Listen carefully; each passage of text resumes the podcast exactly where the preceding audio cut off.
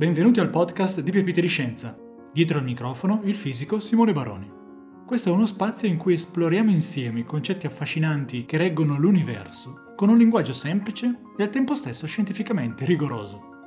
Buon ascolto!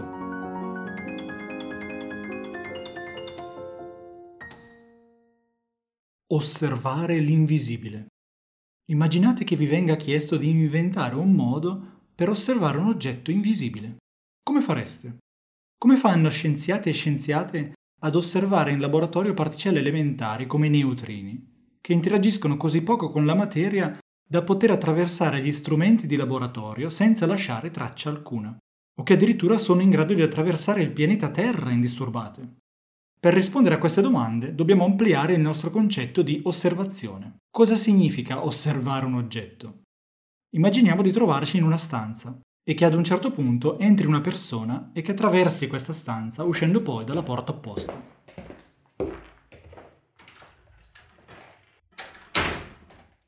Cosa significa osservare questa persona?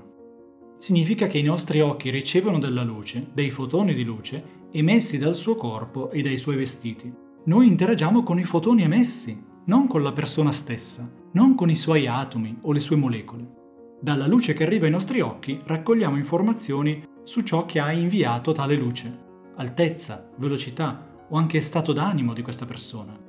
Raccogliamo informazione attraverso il canale onde luminose nel visibile. All'improvviso qualcuno spegne la luce.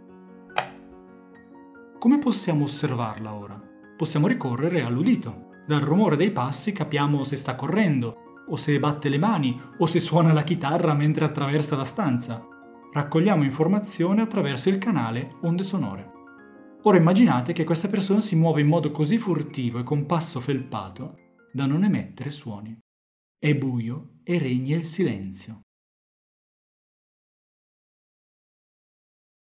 Non sappiamo se questa persona sta passando davanti a noi.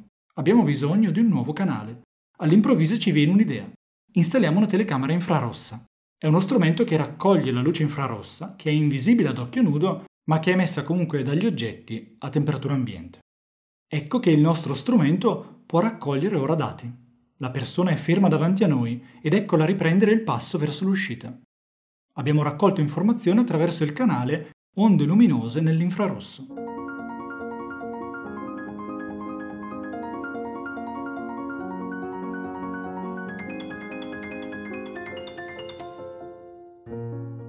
E ora, invece di una persona, immaginate che entri nella stanza un neutrino.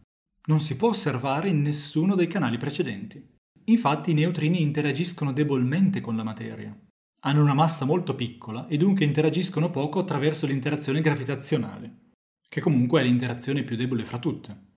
Inoltre i neutrini non hanno carica elettrica e non interagiscono nemmeno attraverso l'interazione nucleare forte. Essi sono leptoni, dal greco antico leptos, che vuol dire piccolo, minuto, leggero, ed interagiscono principalmente attraverso l'interazione nucleare debole. Ne risulta che la probabilità che un neutrino, incontrando altre particelle lungo il cammino, interagisca con esse è molto piccola. Ma se osservare un oggetto significa aprire un canale con cui interagire con questo oggetto, come possiamo dunque osservare i neutrini?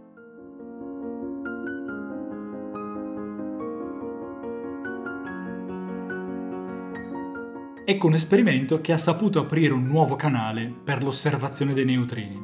Si chiama Borexino e si trova in Abruzzo, sotto la montagna del Gran Sasso, a 1,4 km di profondità, così da poter bloccare tutti i tipi di radiazione esterna, come i muoni provenienti dai raggi cosmici e che interferirebbero con le misure. Cosa significa? Immaginate di dover ascoltare una poesia, recitata da una vostra amica a pochi metri di distanza da voi, in un parco e che proprio in quel momento passi un camion dei pompieri con le sirene spiegate.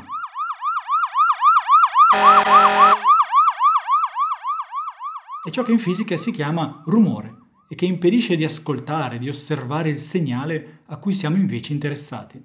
Lo stesso succede per l'osservazione dei neutrini. Non solo i raggi cosmici costituiscono rumore, ma anche le rocce intorno all'esperimento e i materiali dello strumento stesso emettono radiazione che può sovrastare la poesia dei neutrini.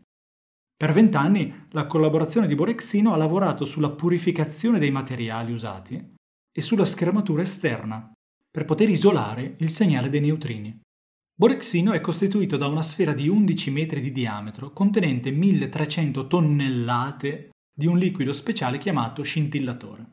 Ogni secondo circa 60 miliardi di neutrini provenienti dal nostro Sole colpiscono ogni centimetro quadrato della superficie terrestre e quindi del rivelatore di Borexino.